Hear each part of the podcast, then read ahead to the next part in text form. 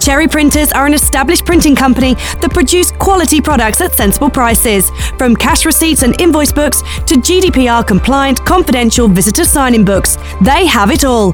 For more information, visit cherryprinters.co.uk. Cherry Printers. Besides the spotlight. Will Manning is an enthusiastic and creative individual with a deep passion for radio, music, and presenting.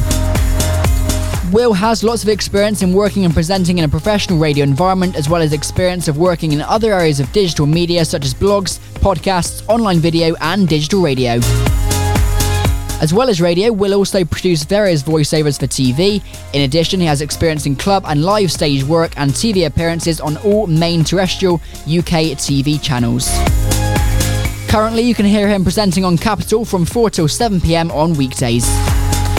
You are listening to Besides the Spotlight with me, Finley Ratsnet, talking to Will Manning.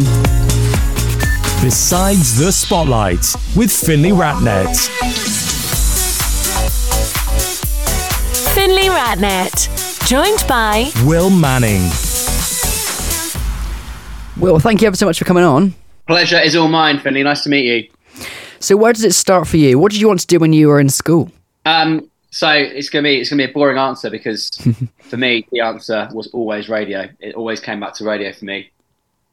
Um, yeah, I was obsessed with radio since I, I literally can't even tell you when. Day I was born, probably. Um, so yeah, it was always always the focus on being on radio, and uh, I did everything I could to focus my mind towards that one goal. And did you get involved in any sort of community radio or school radio?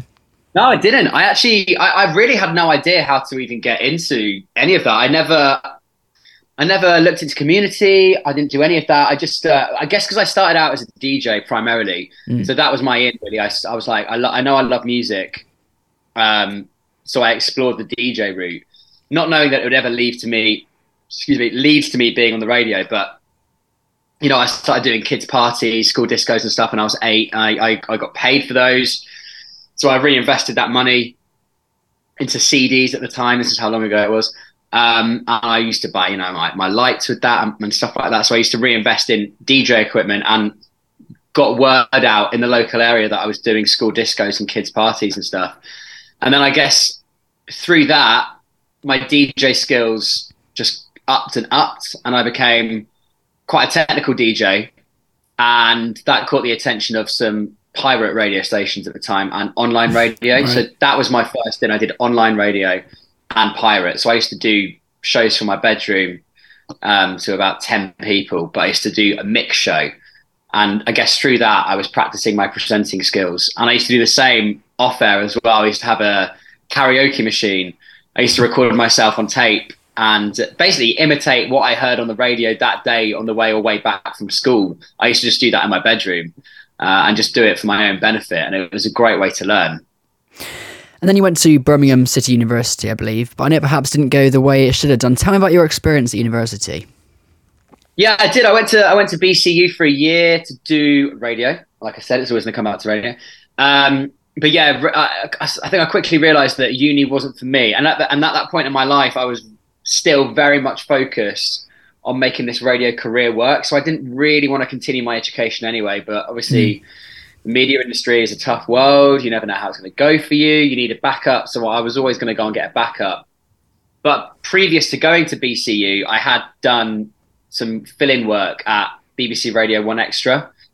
Um, that's what my DJ career led me to. It led me to a fill-in slot for right. about a year and a half at BBC and that didn't go to to plan either. So losing that whilst also having a tough time at uni was was a horrible mix. But I still knew that I wanted to do radio, and I still knew I could make it in radio. But I needed to be in London, so I moved back down to uh, to my family house in London, and I basically switched universities and went to a London uni to continue doing radio. But I joined in their second year. Um, I mean, I was a lot more comfortable, and I could also explore the opportunities that that city had to offer, which was a lot more than Birmingham in the radio industry mm. at the time. And then, what did that lead on to? What jobs did you go into after that?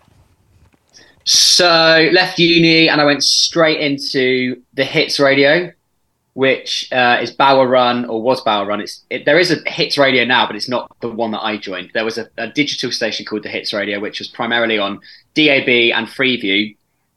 Um, it was run by like two people in the same office as what was Key 103 at the time in Manchester, which is now Hits Radio. Very very confusing. Um, but yeah, I did I did free work for about a year for them, and I would record a show in my bedroom. I did like a Sunday night show, um, and then I did a late show.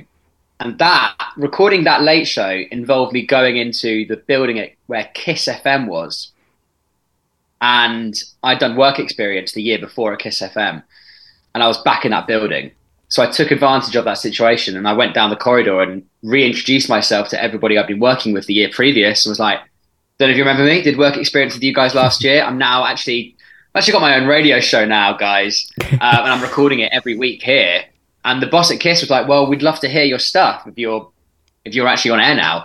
So I sent them my demo and I think it must have been about a week, maybe even two weeks later, I was filling in for a weekend breakfast show on Kiss and then it all just snowballed from there. Then I moved to Manchester and I did Hits Radio Drive Monday to Thursday, Friday pre-recorded, down the M6 on a Thursday night, Friday my day off, Saturday two shows on Kiss, Monday morning wow. back up the M6 to do Drive again. So I did that for about a year uh, until eventually Kiss offered me the evening show, and I moved back home and I did um, Sunday to Thursday on Kiss, and then again snowballed three years there, seven years at Capital. And did you ever expect to be in the in the job at Capital you are now? I mean, look, I didn't expect any of this. Mm. I wanted to do it, but I never expected to do it because how do you get there? Yeah. Um, it's it it seems unreachable, doesn't it? I used to be on the school bus and we'd listen to Kiss FM every day on the way home, and I used to say to my friends, "I'm going to be on this one day." and rightly so, they laughed in my face. Like, of course, like it's it's an unreachable medium. Um, but honestly, hard work and I think that self belief it got me there. There was no plan B for me. It was only ever going to be this. So whatever it took to get there, I was going to do it. Um, and it was a mixture of luck, perseverance, a lot of hard work, and good timing that that got me to that point. So obviously, I put the work in at Kiss, and I was beating their evening show on Capital and they'd they'd hired Marvin Humes on Capital, and they were they were paying him a lot of money, I imagine, and I was getting better figures than he was. So they were like, "Who's this kid on Kiss that's beating our big talent?" Um, so they poached me over, and after about I think it's about six months of negotiations on contracts and stuff. excuse me, I said I will leave Kiss if you give me the drive show on Capital, uh, and they did, and I've been I've been there ever since, seven years on. And you're on Capital weekdays from se- uh, from four till seven p.m. What's your daily routine from the moment you get up to the time you get home after a show? So every day's different, and my life's changed a lot in the last year and a half as well, with with extra stuff that I'm now doing. But um, I'll, I'll give you a snapshot. So I, I've just signed a record deal. So I'm now radio presenter in the afternoon, and I've just signed with Sony to do a DJ project. So I'm I'm in the studio making music in the morning. Right. And then about half two, I leave whatever studio I'm at in London, and I get to Global, and I get there about quarter past three um, and then we're on air for four. So yeah, my uh, my day's a little bit different to how it used to be. But I, I, used to wake up and I used to you know check everything and do a lot a lot of prep. But my my time is limited now um, uh, for prep at the moment. So I I, I have a, an amazing team that I work with at Capital who do a lot of the heavy lifting, and obviously it's my job to make that sound good by the time I get on air at four o'clock. I've got to be honest with you, I'm, I'm, a bit tech savvy and I always love finding out about different software, mixers, and all the other bits. Back in 2010, Global, which is home to the UK's best loved radio stations, including Heart and Capital, announced a reorganisation in order to change from regional to nationwide stations. But we still hear local travel, local news, and local jingles. Now, this is called split playout, isn't it? How does it work? Yeah, it's mad technology. So, yeah, we've got a thing called GridLink. Um, so, if you're hearing me, if you're hearing me in Bristol, mm and I'm saying the word Bristol, that is because I've recorded a split. Because everybody else is hearing their place name, so I will say London, Manchester, Birmingham, whatever. So we have a big grid on a screen, and you click the button, and you press record, and it will have a place name next to it. So I'll start with London. So I record 20 seconds for London.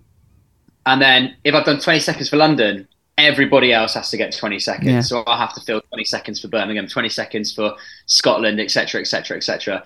And it's a lot.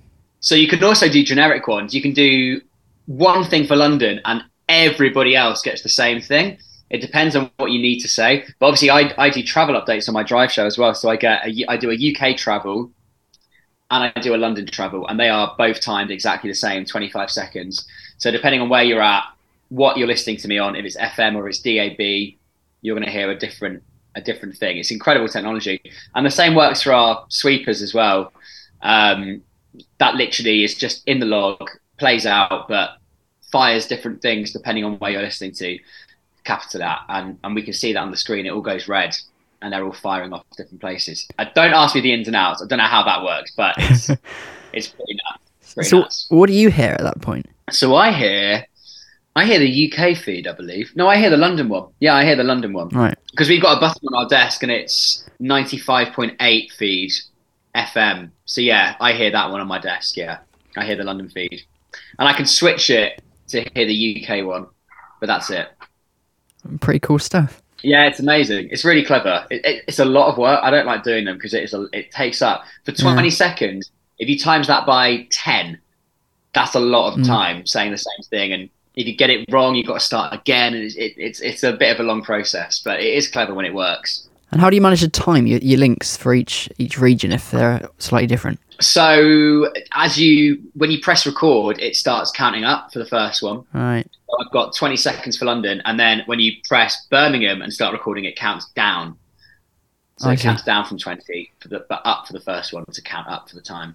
And are there any, any challenges that maybe you face? I know you mentioned a few things. In order to be in a job like yours, what are the main sort of challenges that you have to overcome? I think the main challenges are well, I think first of all, when you're getting into it, the main challenges are the determination to not give up because, like I said before, it's a very cutthroat and industry which get it's just got smaller. It's just got smaller and smaller. All the local sites are closing down. It's all very much national. It's all very much London. Um, so I think for me, I was very lucky to be in London. So that wasn't so much of a challenge for me. But it was all right. I'm in London, but how do I even get through the door? Hmm. So getting through the door was hard. Work experience that got me through the door at Kiss. If I hadn't done that Kiss work experience, I would not have known the people at Kiss to introduce myself to again. When I was recording my hits radio shows, I probably wouldn't have been on Kiss. I wouldn't have been on Capital. So all those things snowballed into each other. Um, I think the biggest challenge is whilst you are on air, are staying, staying amongst it. Right, like every single day. I do six days a week on the radio. That is a lot. That is a lot of my voice. And you know, every, sure you wake up some days and you don't want to go to college, right? But you have to. I Yeah. wake up some days and I don't want to be on the radio, but I have to be. I'm literally paid to do that. It's in my contract. I owe the audience that show. Um, so I have to find it within me somewhere to, to do that. And, and during COVID, that was a prime example of when didn't really want to be on the radio. It's really tough. There was not much to say. Um, I felt like what I was saying just like was pointless because like what what was I really bringing? But I, it turns out I was actually bringing a lot of light to people's day, and and radio is heavily relied on. So that was quite nice. But I think just staying relevant stuff as well. You just got to stay on top of your game the whole time. You can't let yourself slip. The minute you slip, the minute you lose your job. Um, and I'm lucky to be at Capital seven years, but that is through reinventing and hard work and just staying on top of my game and being the best that I could possibly be.